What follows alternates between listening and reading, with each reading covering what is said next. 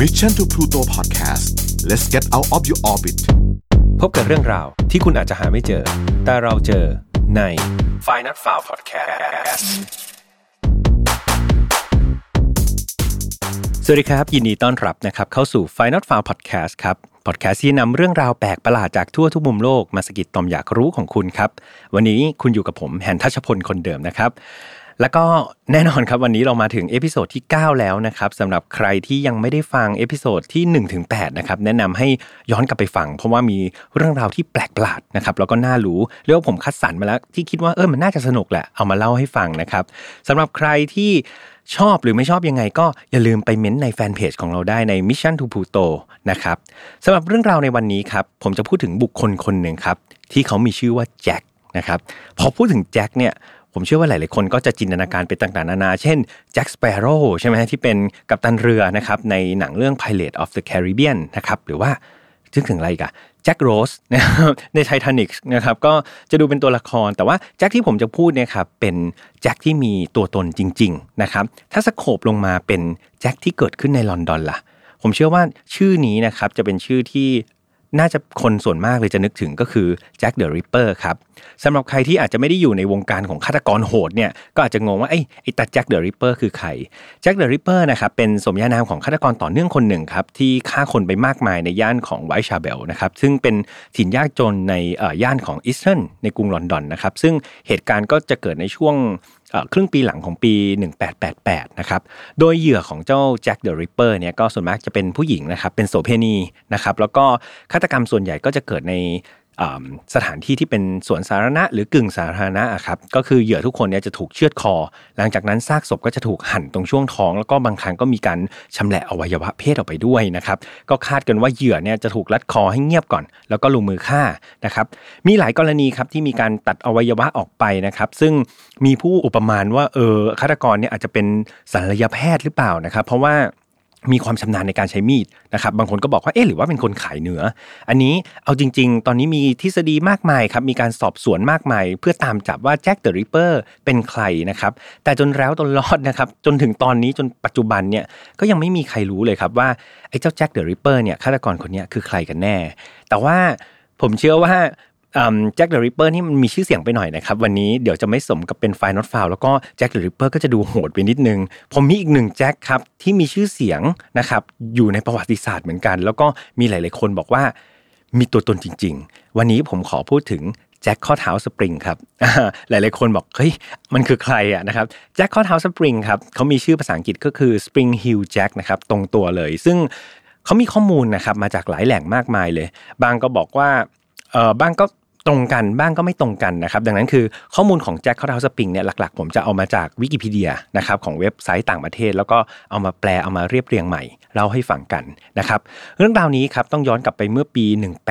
36 ทีเดียวครับก็นานพอสมควร ซึ่งตรงกับสมัยรัชกาลการของราชนะครับของสมเด็จพระราชินีวิกตอเรีย ซึ่งตอนนั้นน่ะพระราชินีมีพระชนมายุแค่เพียง 18พรรษานะครับยังเป็นแบบเด็กสาวเลยทีเดียว เรื่องราวนะครับ ก็ เริ่มต้นขึ้นนะครับก็มีนักธุรกิจคนหนึ่งครับเขากำลังเดินทางกลับบ้านนี่แหละในตอนกลางคืนก็เดินไปเดินมาแล้วเขาก็ปรากฏว่าเขาไปชบพบกับชายประหลาดคนหนึ่งครับเขากำลังก้าวกระโดด แล้วก็อยู่ๆเขาก้าวกระโดดข้ามหัวผู้ชายคนนี้ไปเลยครับ ซึ่งมันสูงจนเขาไม่คิดว่าเฮ้ยจะมีคนธรรมดาเนี่ยกระโดดสูงข้ามไปได้ขนาดนั้น ก่อนที่ชายลึกลับคนนี้จะหายไปในความมืด นะครับ ตอนนั้นก็ยังไม่ได้มีการรายงานนะครับว่าชายคนนี้ไปทำร้ายหรือไปก่อกวนใครนะครับ แล้วก็นั่นถือว่าเป็นครั้งแรกที่มีการบันทึกว่ามีคนเจอลักษณะของชายลึกลับแปลกๆที่กระโดดสูงๆนั่นแหละนะครับ ต้องบอกก่อนว่าในยุคนั้นนะครับตัวเมืองลอนดอนเองเนี่ยก็ยังไม่ได้มีการจัดระเบียบตัวเมืองให้เป็นเรียบร้อยเหมือนปัจจุบันนะครับ ก็ถนนหนทางเนี่ยก็เรียกว่ายังไม่ได้มีการญาติลาดยางมาต่อยเลยนะครับ บริเวณแถบใจกลางเมืองก็จะเต็มไปด้วยโรงงาน บางทีก็มีบ้านพักคนงานก็ค่อนข้างจะแบบสลัมนิดนึงอะครับเบียดเสียดจอแจนะครับ ส่วนที่ไม่ได้อยู่ในใจกลางเมืองก็จะเป็นอีกกลุ่มคนอีกระดับหนึ่งเลยเนาะถ้าเรานึกภาพใจกลางเมืองก็จะเป็นคนที่มีฐานะนิดหนึ่งแต่พอออกมาหน่อยนะครับก็จะเป็นแหล่งอาชญากรรมเลย โดยส่วนมากจะเต็มไปด้วยพวกมิจฉาชีพพวกโจรพวกโสเภณีนะครับมีทั้งยาเสพติด มีทั้งคดีอาชญากรรมจี้ป้นข่มขืนอะไรต่างๆเนี่ยเกิดขึ้นมาเป็นประจำเลย ส่วนการไฟฟ้าในยุคนั้นครับก็อย่างที่บอกครับยังไม่ค่อยแบบ civilization นะครับดังนั้นพอตอนกลางคืนเนี่ยผู้คนก็จะอาศัยความสว่างจากแสงพระจันทร์นะครับหรือว่าถ้าเราเคยดูหนังย้อนยุคเนี่ยเขาก็จะใช้เพียงแค่แสงเทียนหรือว่าน้ำมันตะเกียงอะครับพอเวลาเขาเดินไปไหนก็จะถือแค่ตะเกียงมันก็จะดูแบบเหมือนสว่างเล็ก ๆ เท่านั้นเอง แล้วก็ทุกที่ในยามค่ำคืนเนี่ยพอจินตนาการเราก็จะรู้สึกว่าเออมันเปลี่ยวมากเลยเนาะหลังจากเหตุการณ์ที่มีคนพบเจอแจ็คข้อเท้าสปริงในครั้งนั้นนะครับก็ผ่านไปเกือบปีเลย คราวนี้แจ็คข้อเท้าสปริงก็ ปรากฏตัวอีกครั้งหนึ่งครับ ซึ่งครั้งนี้ถูกตีความเป็นคดีแรกของเขาเลยนะครับ โดยเหตุการณ์นี้ครับเกิดในช่วงตอนเย็นวันที่ 11 ตุลาคมปี 1837 ครับ มีสาวเสิร์ฟของโรงแรมกรีนเบย์คนหนึ่ง เขาชื่อว่าพอลลี่อดัมครับ ซึ่งคุณพอลลี่อดัมเนี่ยก็อายุ 17 ปีเท่านั้นเองกำลังจะเดินทางออกไปเดทกับลูกชายของเจ้าของโรงแรมเลยละครับ ในงานเทศกาลฉลองเกี่ยวกับการเก็บเกี่ยวอย่างหนึ่งนะครับ ช่วงที่เดินทางอยู่นะครับก็พอลลี่ก็เลือกที่จะเดินทางเป็นทางลัดครับทางตรงปกติไม่เอาครับ เพราะว่ามันช้านะครับแล้วมันอ้อมแล้วก็รู้สึกออยากจะเจอผู้ชายไวๆนิดนึงก็เลยอยากจะล้นระยะทางนะครับก็เลยพยายามที่จะเดินเข้าไปในทางลัด แต่ว่าทางลัดมันมันก็ค่อนข้างที่จะเปลี่ยวนะครับแล้วก็ปัสจากผู้คนนะครับอีกทั้งสถานที่ที่เธอเดินผ่านก็ ยังเคยเป็นสถานที่ที่ใช้สำหรับแขวนคอนักโทษในสมัยโบราณนะครับแม้ว่ามันจะทำให้เธอหวาดกลัวนะครับ แต่ว่าด้วยความที่เป็นวัยรุ่นสาวนะครับแล้วก็อยากจะเจอผู้ชายเร็วๆเนี่ยเธอก็ยอมอดทนนะครับเพื่อจะยอมเสี่ยงชีวิตไปในทางลัดนั้นนะครับเมื่อเธอเดินถึงจุดจุดหนึ่งครับเป็นจุดที่มีก้อนหินขนาดใหญ่ตรงนั้น ชาวบ้านก็จะเรียกว่าไวท์ฟิลเมลส์นะครับทันทีทันใดนั้นเองนะครับก็ปรากฏ เอ่อเงาดำอันหนึ่งครับ ขึ้นมาที่หลืบหินอันนั้นแหละครับ เสร็จแล้วมันก็ตรงเข้ามาฉีกเสื้อผ้าของเธอจนขาดวิ่น จนกระทั่งเห็นหน้าอกเธอเลยนะครับ หลังจากนั้นครับมันก็ยื่นออกมือออกมาแล้วก็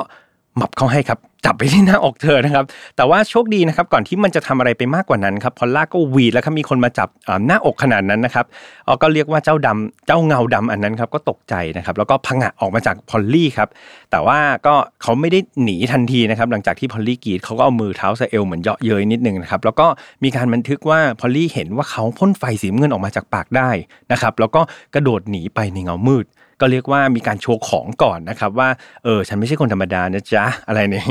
นะครับแล้วก็หลังจากที่พอลลี่เห็นเงานั้นจากไปครับเธอก็ตกใจสุดขีดนะครับแล้วก็สลบลงบนพื้นอดเจอผู้ชายนะครับก่อนที่จะมีคนนะครับเดินผ่านมาแล้วก็ช่วยเธอไว้นำตัวไปส่งโรงพยาบาลนะครับเมื่อเธอฟื้นขึ้นมาครับเธอก็เล่าเรื่องราวต่างๆ ที่เธอเจอนะครับให้สื่อฟังก็เรียกว่าหลังจากมีเรื่องราวนี้ถูกตีพิมพ์ออกสื่อนะครับเรื่องก็ค่อนข้างที่จะโด่งดังเป็นปากต่อปากเลยทีเดียว เธอบอกว่าแจ็คนะครับเป็น แจ็คที่เธอพบเจอเนี่ยก็เป็นคนที่ค่อนข้างสูง ผอมแล้วก็ที่มือเนี่ยมีการติดกรงเล็บไว้นะครับแล้วก็มีดวงตาสีแดงนะครับโดยบุคลิกท่าทางเนี่ยเขาจะมีการใส่เสื้อสีขาวรัดรูปนะครับแล้วก็มีผ้าคลุมสีดำแล้วก็มีการใส่หมวกคล้ายๆกับหมวกกันน็อกด้วย ในตอนนั้นนะครับทางตำรวจก็สันนิษฐานว่าเป็นคดีพยายามข่มขืนแหละครับหรือไม่ก็เป็นการกลั่นแกล้งของวัยรุ่นขี้เมา จากงานฉลองเท่านั้นเองนะครับจากนั้นเรื่องราวของแจ็คข้อเท้าสปริงก็ถูกกล่าวอ้างในอีกหลายรายทีเดียวนะครับแต่มีรายหนึ่งครับค่อนข้างที่จะโด่งดัง เกิดขึ้นกับผู้หญิงสวยอีกแล้วครับ คนนี้ชื่อว่าแมรี่สตีเวนครับคุณแมรี่สตีเวนเนี่ยก็กำลังเดินผ่านสถานที่หนึ่งที่เรียกว่า Clapham Common นะครับ โดยตอนนั้นก็เป็นตอนดึกนะครับ แล้วก็เธอก็เดินไปคนเดียวด้วย เธอบอกว่ามีชายคนหนึ่งครับ กระโดดออกมาจากตรอกมืดครับคว้าเธอเสร็จแล้วก็ทำการจูบเธอครับ แล้วก็เหมือนเดิมครับ ฉีกเสื้อผ้าของเธอนะครับ แต่ว่าก็โชคดีครับที่เธอเนี่ยสามารถหลบออกมาได้ แล้วก็มีคนช่วยไว้ทันก่อนนะครับ ยังมีคนที่จะเจอเหตุการณ์ในลักษณะคล้ายๆ แบบนี้อีกหลายครั้งเลยนะครับ ยกตัวอย่างเช่น ในเมืองเชฟฟิลด์แล้วก็ลิเวอร์พูลครับมีการบันทึกจากเหยื่อที่เจอเหตุการณ์ในลักษณะคล้ายกัน ก็คือเหยื่อเนี่ยส่วนมากแล้วจะเป็นผู้หญิงวัยรุ่นสาวสวยแล้วครับแล้วก็มีการถูกลวนลามคล้าย ๆ กันก็คือฉีกเสื้อแล้วก็จับหน้าอกนะครับก็ดูเป็นโจรหื่นนิดนึงนะครับนอกจากนี้ยังมีการแจ้งว่าจุดเด่นมากๆอีกอย่างหนึ่งของแจ็คก็คือการกระโดดได้สูงมากครับเขาสามารถกระโดดข้ามกำแพง แล้วก็อาคารทั้งหมดได้เลยทีเดียวนะครับแล้วก็ส่วนใหญ่เขาจะใช้วิธีการกระโดดสูงๆนี่แหละ ในการที่จะโจมตีเหยื่อ แล้วก็ใช้วิธีการเดียวกันนี้ในการหลบหนีนะครับอย่างไรก็ดีครับยังไม่มีการปรากฏว่าแจ็คเนี่ยไปทำอะไรที่มากกว่าการจับนมผู้หญิงไปวันๆนะครับทำให้เจ้าหน้าที่ตำรวจเนี่ยเขาก็ไม่ได้แบบอยากจะสืบสวนจริงจังอะครับก็ดูเป็นคดีที่เหมือนเข้าไปทำอนาจารคนเท่านั้นเอง แต่ว่ายังไม่ถึงกับมีการข่มขืนหรือมีการฆ่ากันนะครับตำรวจก็ดูไม่ได้จริงจังอะไร จนกระทั่งในปีถัดมาครับวันที่ 9 มกราปีคศ2008 นะครับ เรื่องนี้ก็ถูกยกหัวข้อขึ้นมาใน ในที่ประชุมพิจารณาคดีในกรุงลอนดอนเลย อันนี้หลายๆคนอาจจะงงแต่ว่าผมเล่าให้ฟังก่อนว่า ปกติที่ลอนดอนนะครับจะมีวาระหนึ่งที่มีผู้ว่าการเมืองเนี่ยเขาก็จะแจ้งรายงานบริหารนะครับ ประมาณว่าบอกว่าอะในในช่วงเดือนนี้ลอนดอนมีการบริหารจัดการเป็นอย่างไรนะครับ รวมถึงจะมีช่วงที่มีการอภิปรายเกี่ยวกับยติต่างๆ เพื่อให้ชาวเมืองมานำเสนอด้วย ซึ่งซึ่งปัจจุบันคนมันเยอะใช่ไหมก็อาจจะไปพูดกันในสภา แต่ว่าสมัยก่อนนั้นก็ยังสามารถพูดกับผู้คนได้ครับ ซึ่งกิจกรรมนี้จะถูกจัดที่สภาเมืองนะครับเขาปรากฏว่าวันนั้นเนี่ยก็มีประชาชนชาวลอนดอนเนี่ยมาแบบแน่นขณะเลยแม้ว่าวันนั้นจะเป็นวันที่หิมะตกนะ คนก็มากันแบบแน่นมาก ในช่วงสุดท้ายของการประชุมครับ ผู้ว่าได้หยิบบัตรสนเทศอันหนึ่งจากผู้หญิงคนหนึ่งครับ แล้วก็ได้ให้ตัวแทนเนี่ยอ่านออกเสียงต่อหน้าฝูงชน เรื่องนั้นนะครับเป็นเรื่องของการแจ้งความเกี่ยวกับมนุษย์ประหลาดคนหนึ่งครับที่คอยตะเวนออกมาลวนลามผู้หญิง ในแถบชานเมืองกรุงลอนดอนนะครับ จดหมายฉบับนี้ครับยังบอกว่ามนุษย์ประหลาดผู้นี้อาจจะเป็นขุนนางคนหนึ่งที่ชอบเล่นพนันกับกลุ่มเพื่อนที่ชอบแกล้งคนเหมือนกัน โดยการพนันนั้นอาจจะมีการระบุว่าเนี่ยให้พวกเราสักคนเนี่ยเนี่ยไปแต่งตัวเป็นปีศาจนะเป็นผีก็ได้ แล้วก็คอยออกไปแกล้งคนออกออกไปหลอกคน แล้วสุดท้ายก็อาจจะมีใครสักคนในกลุ่มนั้นนะครับรับคำท้าแล้วก็ปลอมตัวเป็นมนุษย์ประหลาด นะครับจนบัดนี้นะครับการเล่นพี่เลนพี่เลนอย่างเงี้ยก็ดูที่จะรุนแรงขึ้นเรื่อยๆ มีผู้หญิงที่ถูกลวนลามมากขึ้นเรื่อยๆนะครับในจดหมายแจ้งว่าอยากขอให้ผู้ว่าเนี่ย เข้ามาดูแลเรื่องนี้จริงจังสักทีแล้วก็หยุดการกระทำแบบนี้หยุดการกระทำของอีกคนที่ทำพิเรนพิเรนเงี้ยได้แล้ว เพราะว่ามีคนเสียหายเยอะนะครับหลังจากที่อ่านจดหมายสนเทศอันนี้จบครับก็มีเสียงดังเซ็งแซ่จากประชาชนมากมายเลยนะครับ หลายคนก็บอกว่าเฮ้ยเออเขาเคยเจอมนุษย์ประหลาดอย่างนี้จริงๆนะครับแล้วก็เสียงตอบรับของประชาชนเนี่ยค่อนข้างรุนแรงทีเดียวในในเรื่องนี้นะครับเช้าวันต่อมาครับมนุษย์ประหลาดผู้นี้ครับก็ได้ถูกตั้งชื่อในหนังสือพิมพ์ว่าแจ็คคอร์ทาวสปริงหรือว่าสปริงฮิลแจ็คนะครับแล้วก็กลายเป็นที่รู้จักกันไปทั่วในอังกฤษเลย เพราะว่ามีการร้องทุกข์จากผู้หญิงนะครับที่เป็นผู้เสียหายจำนวนมากนะครับหนังสือพิมพ์ท้องถิ่นนะครับได้มีการตีพิมพ์ถึงรูปพรรณสันฐานของแจ็คครับว่าแจ็คเนี่ยมีหูแหลมมีจมูกงุ้ม มีกรงเล็บ มีนัยน์ตาแดงก่ำนะครับอยู่ภายใต้เสื้อคลุมสีดำใส่รองเท้าบูทนะครับแล้วก็ทุกๆ ครั้งที่ได้ยินเรื่องราวของแจ็คนะครับสิ่งที่ขาดไม่ได้เลยก็จะเป็นเกี่ยวกับเรื่องราวของความสามารถในการกระโดดที่เรียกว่าสูงมากกว่ามนุษย์ปกตินะครับมีบางคนบอกว่า คดีนี้นะครับมีการเกิดนอกกรุงลอนดอนด้วยนะ ครั้งหนึ่งนะครับหนังสือพิมพ์ The Times นะครับได้ลงเรื่องราวเกี่ยวกับแจ็คเพราะว่ามีผู้หญิงอยู่ 2 คนครับชื่อว่าลูซี่สเกลแล้วก็เจนอัลซอปเนี่ยเขาถูกโจมตีในวันที่ 19 กุมภาปี 1838 นะครับ พวกเธอบอกว่าตอนนั้นก็เดินอยู่ในที่เปลี่ยวๆอย่างเงี้ยครับเป็นแหล่งล่อล่อแจ็คเลยนะครับแล้วก็เขาบอกว่าเขาไปเจอเจ้าหน้าที่ตำรวจคนหนึ่งมาขอให้เธอเนี่ย เอาเทียนให้หน่อยนะครับ เธอก็แบบเหมือนขอยืมเทียนนะครับ เธอก็หันเข้าไปพยายามจะหยิบเทียนในกระเป๋า แต่ว่าพอหันกลับมาอีกทีหนึ่งครับภาพเจ้าหน้าที่คนนั้นก็กลับกลายเป็นผู้ชายคนหนึ่งที่สวมชุดคลุมดูน่ากลัวนะครับ แล้วก็มีมือเป็นกรงเล็บนะครับ จากนั้นผู้ชายคนนั้นก็ฉีกเสื้อผ้าเธอออกนะครับ โดยโดยเธออ่าวกล่าวอ้างว่าผู้ชายคนนั้นพยายามจะมาปาดคอเธอนะครับ แต่ว่าถ้าดูจากเนื้อหาที่ที่ผ่านๆมาไม่น่าจะปาดคอน่าจะทำอย่างอื่นมากกว่านะครับ แต่ว่าในที่สุดครับ เธอก็หนีนะครับ แล้วก็ หนีรอดมาได้นะครับโดยเธอไปเจอน้องสาวเธอนะครับแล้วก็ชายคนนั้นก็กระโดดเด้งดึงแล้วหายไปพร้อมกับเสียงหัวเราะอันแสมเขาเรียกว่าเป็นเสียงหัวเราะแบบแหลมๆครับเป็นเสียงสูงที่น่ากลัวทีเดียวนะครับจากการเรียกร้องจากประชาชนมากมายนะครับทำให้สถานการณ์เรื่องแจ็คเนี่ยดูเลวร้ายมาก แล้วก็มีผลต่อจิตวิทยาของชาวลอนดอนเป็นอย่างมากครับส่งผลให้ตำรวจเนี่ยก็เริ่มทำงานนี้อย่างจริงจังขึ้น ต้องบอกก่อนว่าในประเทศอังกฤษตอนนั้นนะครับเป็นประเทศที่ก็ไม่ได้เป็นประเทศที่สงบสุขเหมือนตอนทุกวันนี้แหละนะครับเนื่องจากได้รับการอิทธิพลการปฏิวัติจากฝรั่งเศสนะครับแล้วก็เพิ่งประกาศเอกราชจากสหรัฐนะครับ อีกทั้งตอนนั้นสมเด็จพระราชินีวิกตอเรียก็อายุน้อยมาก 18พรรษาอย่างที่ผมบอกไป ดังนั้น อนาคตครองราชครับของของคนลอนดอนก็ยังมองว่าเอ๊ะอาจจะยังไม่แน่นอนนะครับ นอกจากนี้ครับยังมีเรื่องของลัทธิทุนนิยมนะครับที่ส่งผลให้เกิดความแตกต่างระหว่างคนรวยกับคนจนเป็นอย่างมากเลย คือขุนนางเนี่ยก็แบบอยู่ดีกินสบายนะครับแต่ว่ากรรมกรก็เรียกว่าอยู่กันลำบากนะครับหาเช้ากินค่ำ ดังนั้นการปรากฏตัวของแจ็คข้อเท้าสปริงเนี่ยก็มีทั้งข้อดีและข้อเสียปะปนกันไป ข้อไม่ดีเนี่ยแน่นอนเนี่ยมันสร้างความเดือดร้อนให้สังคมนะครับแต่ข้อดีเนี่ยมันกลายเป็นว่า พอเรื่องนี้โด่งดังเนี่ยมันทำให้เป็น ผู้คนนะครับก็ค่อนข้างที่จะลืมความต้อยต่ำของฐานะตัวเองนะครับแล้วก็เริ่มบางคนเนี่ยก็เริ่มยกย่องแจ็คให้เป็นฮีโร่เป็นขวัญใจประชาชนด้วยซ้ำนะครับเพราะว่าเหยื่อส่วนมากของแจ็คเนี่ยก็เป็นผู้หญิงชั้นสูงเนี่ยแหละครับที่แบบแต่งตัวสวยงามเดินออกมาครับก็โดนลวนลามซะก็ถือว่าเป็นความสะใจเล็ก ๆ ของคนชั้นล่างนะครับอันนี้ก็เป็นข้อมูลที่เขาบอกกันมานะครับ ในปี 1837 ครับแจ็คข้อเท้าสปริงก็ออกอาละวาดนะครับ ตอนนั้นก็กรมกรมตำรวจลอนดอนก็เพิ่งถูกตั้งมาเพียงแค่ 9 ปีเท่านั้นเองก็เรียกว่ายังไม่ได้มีประสบการณ์ในการจับโจรมากนักนะครับทำให้การจับแจ็คข้อเท้าสปริงเนี่ยค่อนข้างยากลำบากนะครับรวมไปถึงพฤติกรรมต่างๆ เช่นการผลุบๆ โผล่ๆ แบบหรือว่าเปลี่ยนสถานที่ในการลวนลามไปเรื่อยๆเนี่ยก็ทำให้ล้อมจับได้ยาก เมื่อตำรวจไม่สามารถทำอะไรได้ครับ ประชาชนก็เลยอาสาบอกว่ามา เดี๋ยวฉันจะมา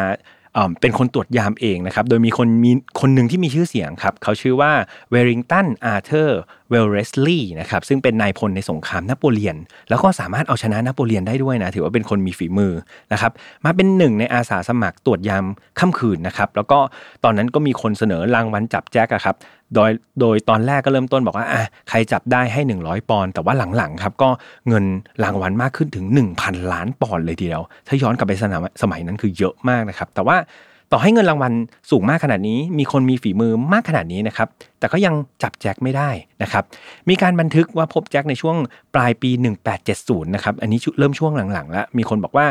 มีการเจอแจ็คแถวชนบทของประเทศอังกฤษที่ค่ายทหารแห่งหนึ่งครับ ซึ่งทหารบอกว่าเออพอเขาเห็นผู้ชายคนหนึ่งที่เป็นขาสปริงเนี่ยกระโดดดึงดึงไปดึงดึงมาเนี่ยทหารก็บอกว่าเออหยุดนะ แต่ว่าเจ้าแจ็คเนี่ยก็ไม่ยอมหยุดทหารก็เลยยิงปืนใส่เขาครับ แล้วก็ทหารคนนั้นมั่นใจว่ากระสุนเนี่ยโดนแจ็คอย่างจังเลยแต่ว่าไม่สะทกสะทานแจ็คเลยครับในทางกลับกันครับแจ็คก็เรียกว่าโกรธมากแล้วก็เดินมาตบหน้าผู้ ทหารคนนั้นนะครับแล้วก็กระโดดหนีไปดื้อเลยนะครับมีการแจ้งพบแจ็คครั้งสุดท้ายในปี 1904ครับที่เมืองริวพูหลังจากนั้นก็ไม่มีใครเจอแจ็คอีกเลยนะครับถ้านับจากวันแรกนะครับที่มีการบันทึกว่าเจอตัวแจ็คจนถึงวันที่ครั้งสุดท้ายที่มีการบอกว่าพบแจ็คเนี่ยก็เรียกว่าแจ็คทำการป่วนไปถึง 67 ปีนะครับ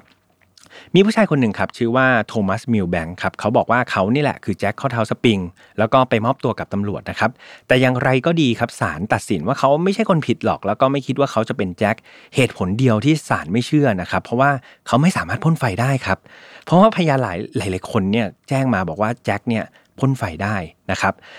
มาว่ากันถึงผู้ต้องสงสัยอีกคนหนึ่งที่ผมไปดูแล้วหลายๆบทบทความเนี่ยเขาเล็งว่าเป็นคนนี้แหละครับ มีการตั้งข้อสันนิษฐานว่าคนที่เป็นแจ็คข้อเท้าสปริงเนี่ยเป็นขุนนางไอริชคนหนึ่งครับ ชื่อว่าเฮนรี่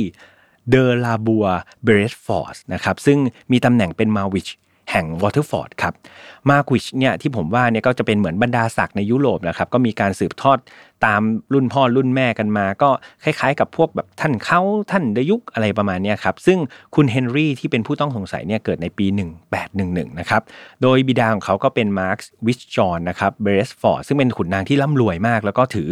ถือครองแผ่นดินในไอซ์แลนด์แล้วก็อังกฤษอยู่เยอะทีเดียวเฮนรี่เนี่ยก็เป็นลูกชายคนเดียวครับพอถูกเลี้ยงก็ค่อนข้างถูก spoil ครับทำให้เป็นคนที่นิสัยเสียชอบแกล้งคนนะครับจนได้ฉายาว่า The Mad Marquis ทีเดียว The Math ที่แปลว่าเหมือนคนบ้าเนี่ยครับเฮนรี่ก็เป็นหนุ่มโสดครับแถมดันหน้าตาดีอีกต่างหาก ก็คือจุดเด่นเขาเนี่ยก็มีใบใบใบหน้าที่คมคาย แล้วก็ดวงตาที่กลมโต เป็นคนที่สูงใหญ่นะครับ แต่ว่าชอบใช้กำลังตัดสิน ตอนเรียนสมัยม.ต้นนะครับที่มหาลัยแห่งหนึ่งเขาบอกว่าเขาเคยรวมหัวกับเพื่อนนะครับคอยยืนอยู่บนอาคารแล้วก็คอยปัสสาวะ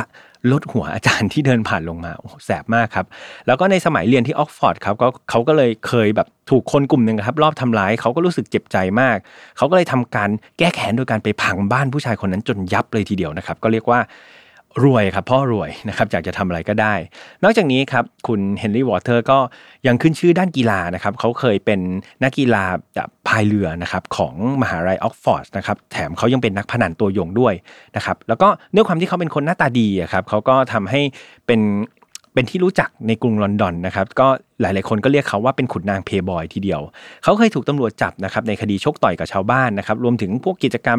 แผลงๆต่างๆ ที่เขาเคยทำยกตัวอย่างเด็ด ๆ ก็เช่น เขาเอาหมาพันดุพันหนึ่งครับเข้าไปในโบสถ์นะครับแล้วก็ปล่อยให้หมาไล่กัดบาดหลวงครับหรือว่าเคยเอาลาครับลาที่เป็นสัตว์เนี่ยไปนอนอยู่บนเตียงของแขกที่พักในโรงแรมทำให้แขกตกใจ หรือว่าแรงสุดก็คือเคยปล่อยให้รถไฟสองขบวนเนี่ย วิ่งมาชนกันนะครับในขณะที่เขาเนี่ยนั่งหัวเราะชอบใจ อันนี้ไม่รู้ทำได้ไงเหมือนกันนะครับเข้าใจว่าอำนาจเงินอาจจะทำได้หมดนะครับโดยพฤติกรรมดังกล่าวนะครับดังนั้นก็อาจจะรวมไปถึงมีการระบุในบัตรสนเทศถ้าจำได้ตอนที่ผมเล่าเขาบอกว่าแจ็คคอร์ทาสปริงเป็นขุนนางเพย์บอยที่ชอบแกล้งคนนะครับตำรวจก็น่าจะเพ่งเล็งคนนี้เหมือนกันนะครับแต่ว่ามันก็มีข้อสงสัยอย่างหนึ่งนะครับคือในปี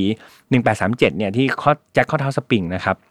ปรากฏตัวครั้งแรกตอนนั้น คุณเฮนรี่ก็อายุ 26 ปีนะครับเฮนรี่ช่วงนั้นอะเขาก็บอกว่าเออตอนอายุ 26เนี่ยเขาก็ไม่ได้ไปพบปะสังสรรค์ใครเลย โดยเขาบอกว่าเขาป่วยนะครับจริงๆ แล้วทั้งทั้งที่เขาเป็นนักกีฬาร่างกายก็น่าจะแข็งแรง บรรดาเพื่อนเขาก็สงสัยว่าเฮนรี่อาจจะแกล้งป่วยเพื่อไปทำอะไรพิเรนทร์สักอย่างหรือเปล่านะครับอีกทั้งมีพยานบอกว่าเนี่ยไอ้ผ้าคลุมของแจ็คเนี่ยครับเขาเคยเห็นตัว W อยู่ ซึ่งมันไปพ้องกับตระกูลของเขาก็คือวอเตอร์ฟอร์ดนั่นเองนะครับนอกจากนี้เฮนรี่ยังมีเพื่อนนะครับที่ ค่อนข้างเชี่ยวชาญในด้านของจักรกลเลยทีเดียว ดังนั้นเขาบอกว่าไอ้ข้อเท้าสปริงที่ทำขึ้นมาเนี่ยก็แจ็คก็อาจจะก็คือเฮนรี่นะครับอาจจะไปให้เพื่อนคนนี้แหละไปช่วยทำข้อเท้าสปริงได้นะครับก็เรียกว่าน่าน่าสงสัยหลายๆอย่างนะครับอย่างไรก็ตามครับแจ็คข้อเท้าสปริงก็เขาเลิกอาละวาดในบันทึกสุดท้ายคือหนึ่งปีเอ่อ1904 ที่ลิเวอร์พูลนะครับซึ่งทำให้หลาย ๆคนเนี่ยเชื่อว่าเอ๊ะ เฮนรี่อาจจะไม่ใช่แจ็คหรือเปล่า เพราะว่าในปี 1904 นั้นเฮนรี่ได้เสียชีวิตไปแล้วนะครับ เอาเป็นว่าจนแล้วจนรอดครับ สุดท้ายก็ยังไม่มีใครรู้ครับว่าแจ็คข้อเท้าสปริงเนี่ยเป็นเป็นใครกันแน่ หรือเป็นตัวอะไรกันแน่ หรือสุดท้ายเป็นเรื่องแต่งหรือเปล่านะครับ ก็ถือว่าเรื่องราวนี้ครับก็ยังคงเป็นปริศนาจนปัจจุบันนะครับ ก็มีหลาย ๆ ข้อมูลครับพยายามที่จะหาว่าเอ๊ะคนนั้นคือใคร ผมว่ามันก็ดูคลาสสิกดีนะว่าเออไม่ว่าจะเป็นแจ็คข้อเท้าสปริงแจ็คเดอะริปเปอร์หรือแจ็คโอเรนโทนะครับจะมีจริง ๆ จะมีอีกคนหนึ่งด้วยซึ่งทั้งหมดทั้งมวลเนี่ยก็เป็นเรื่องราวที่มีคนพูดต่อๆกันมา แต่ว่าสุดท้ายเรายังไม่รู้เลยครับว่าคนเหล่านั้นเป็นคนจริง ๆ เป็นพูดผีปีศาจหรือว่าสุดท้ายอาจจะเป็นนิทานหลอกเด็กก็ได้นะครับแล้วกลับมาย้อนดูตัวพวกเราเองครับ ถ้าเกิดเราเจอคนโรคจิตเนี่ยผมก็ไปหาข้อมูลมาจริงๆ เรามีเทคนิคแค่ 3 อย่างเองครับ อย่างที่ 1 คือพยายามมีสติไว้ครับ แล้วก็มองหาทางหนีทีไล่นะครับ อย่าหล่นเจอคนบ้าครับ ก็หลายหลายคนอาจจะหล่นนะครับสก็คือให้ตะโกนให้คนช่วยครับ บางทีเราเจอคนบ้าเจออะไรเงี้ยก็ตกใจนะเขาบอกอย่าอายที่จะตะโกนนะครับ แล้วก็อย่างที่3ครับป้องกันตัวเองดีที่สุดนะครับ ก็คืออย่าพาตัวเองไปในพื้นที่เสี่ยง นั่นเองนะครับ ก็เรียกว่าเป็นเรื่องราวใน episode ที่9นะครับเกี่ยวกับแจ็คข้อเท้าสปริงที่เป็นบุคคลหนึ่งที่ผมว่าแปลกแล้วก็น่าสนใจทีเดียวครับ พฤติกรรมเขาค่อนข้างลามกนิดๆนะครับ ก็สำหรับใครที่ชอบ เรื่องราวแบบนี้ครับก็มารับฟังกันได้นะครับในไฟล์ not f i l ทุกวันศุกร์ช่วงเย็นๆ แบบนี้นะครับรวมถึงตอนนี้ Mission To Pluto ของเรามีรายการใหม่ๆ ออกมาแล้วนะครับก็ฝากไปฟังทุกๆ รายการเลย ตอนนี้เรามีช่องทางทั้ง YouTube Spotify นะครับ SoundCloud Podbean Apple Podcast นะครับแล้วก็ที่สำคัญเรามีแฟนเพจนะครับไปไลค์แล้วก็ไปคอมเมนต์กันได้ชอบไม่ชอบยังไง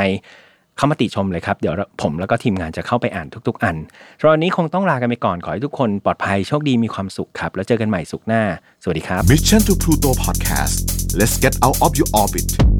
พบกับเรื่องราวที่คุณอาจจะหาไม่เจอ แต่เราเจอใน f i n a l f i l e Podcast